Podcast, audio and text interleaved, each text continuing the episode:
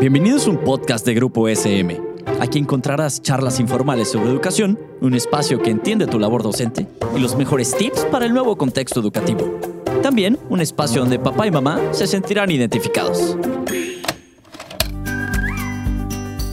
Hola, bienvenidos y bienvenidas a un episodio más de nuestro programa El mundo de las emociones. Soy Yvonne Klein, especialista en educación socioemocional, y hoy exploraremos cómo se clasifican las emociones. El conocimiento sobre las emociones se ha ido ampliando en los últimos 40 años por la contribución de diferentes pues, ciencias y disciplinas. La neurociencia, por ejemplo, ha aportado muchísimo con las neuroimágenes que estudian el cerebro, la estructura de las zonas que se activan. Los psicólogos han contribuido, los psicoterapeutas, los especialistas en educación socioemocional. Entonces ha surgido muchísima teoría. Han surgido diferentes clasificaciones en función de diversos criterios. Por ejemplo, pues te quiero compartir que por la expresión facial, ya Darwin había propuesto, Darwin, el de la sobrevivencia, el de las especies. Bueno, pues Darwin, Charles Darwin, propuso una clasificación de las emociones por la expresión facial estudió a personas ciegas, a personas de diferentes culturas, y llegó a la conclusión de que algunas emociones se expresan en forma similar independientemente de las comunidades humanas de que se trate.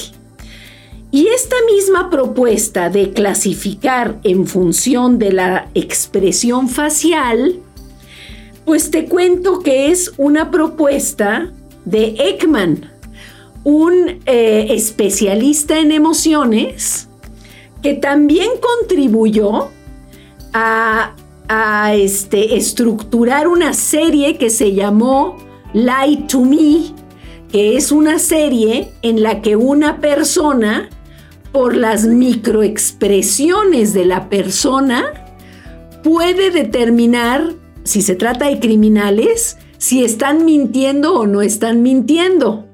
Él escribió varios libros y hizo varios estudios sobre la expresión de las emociones y propuso el concepto de microexpresiones.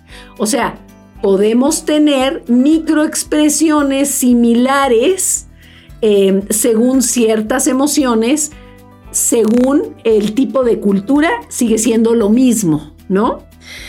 Entonces, bueno, digamos que un criterio son las que se consideran universales en términos de expresión facial. Esa es una forma de clasificación. Otra forma de clasificación fue la que dice, bueno, vamos a ver cuáles son las zonas nerviosas, las, las zonas, las áreas del cerebro que se activan igual. Entonces ya no son las microexpresiones externas, sino lo que sucede a nivel de neuroimágenes. Para eso se necesita tomar neuroimágenes. Es extraordinario saber lo que pasa con nuestro cerebro sin tener que abrir el cerebro y verlo, ¿verdad?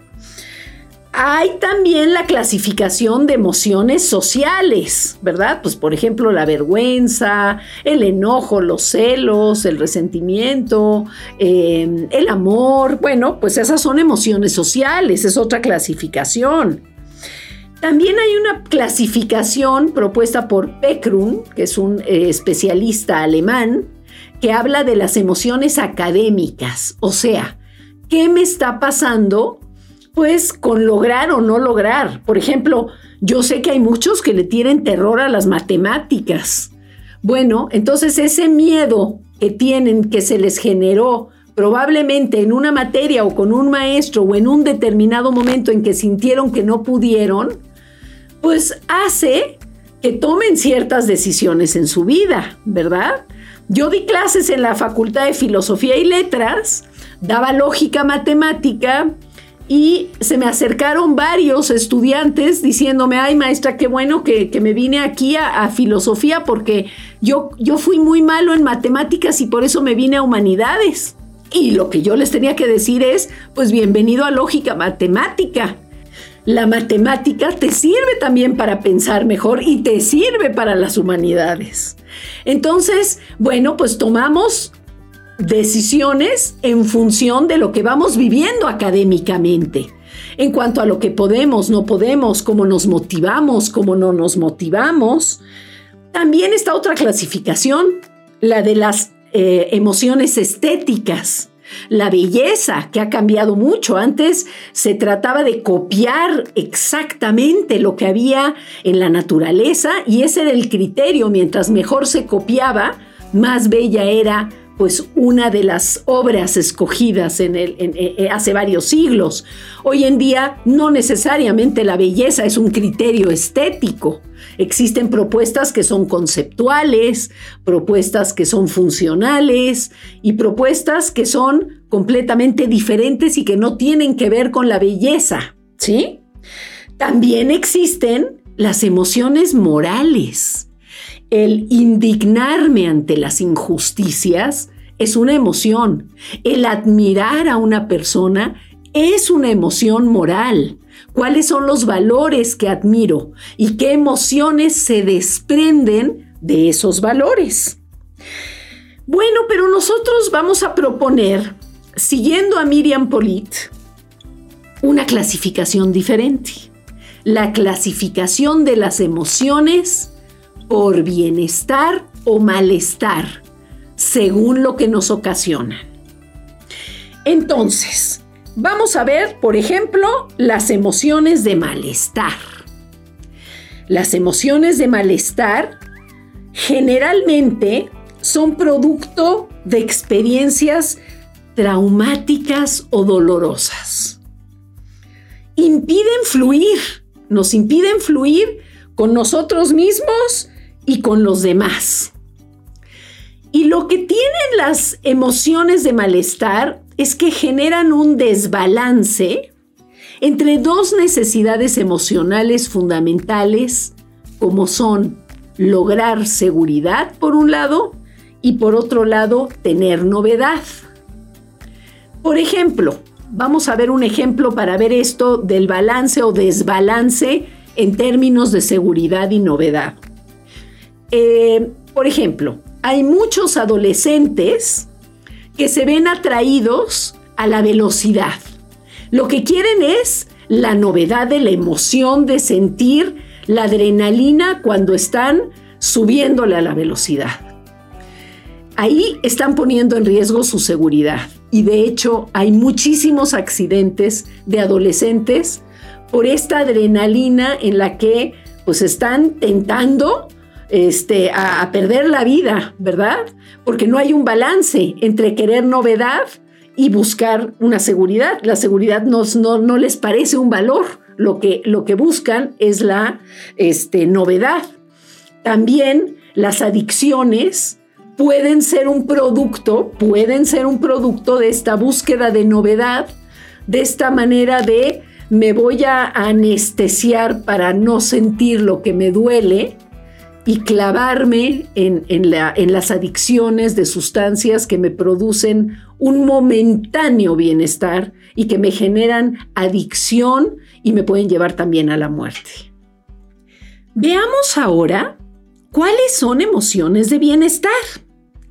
Las emociones de bienestar son las que despliegan nuestro potencial humano, las que logran una eh, un balance, ¿verdad? Un equilibrio entre seguridad y novedad. ¿Cuáles son ejemplos de emociones de bienestar? Yo diría que hay unos que son obvios. El amor, la amistad, eh, la alegría, la cercanía, la empatía, la solidaridad. Esas son obviamente emociones de bienestar.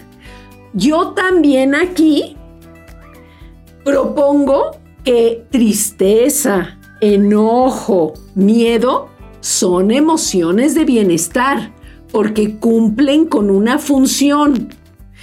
Por ejemplo, yo diría que la tristeza es funcional porque permite que nos conectemos con nosotros mismos, por ejemplo, en el caso de una pérdida. Lo que no es de bienestar y se convierte en malestar, porque hay emociones que son de bienestar y se convierten en malestar, es cuando esa tristeza se traduce en depresión, por ejemplo. O cuando el miedo que me está advirtiendo de un cierto peligro o una amenaza, y eso es funcional, se convierte en ansiedad. Y ya no puedo ni respirar y me paralizo, ¿verdad? Ok, o cuando el enojo se convierte en violencia. O sea, una emoción de bienestar se puede traducir por intensidad en una de malestar. Hay algunas que por definición son de malestar. Por ejemplo, este, la humillación, el sentimiento de inferioridad, este, los celos, em, pues son ejemplos de em, emociones de malestar, ¿verdad? Entonces, yo te propongo un ejercicio. Apunta todas las emociones, por ejemplo, que sientes en un día. Tal vez no ni siquiera te has puesto a pensar en todas las la montaña de emociones por las que atraviesas a lo largo de un día. Apunta cuando identificas una, pon una lista y al final del día cuenta cuántas emociones fueron de bienestar y cuántas emociones fueron de malestar. A ver, ¿qué averiguas? Lo puedes hacer inclusive a lo largo de siete días y detectar si hay alguna emoción que se está repitiendo mucho que hay que atender. Bueno, esto es un poquito del mundo de las emociones. Gracias por acompañarnos en este viaje y escuchémonos en el siguiente capítulo. Esto fue un podcast producido por Grupo SM.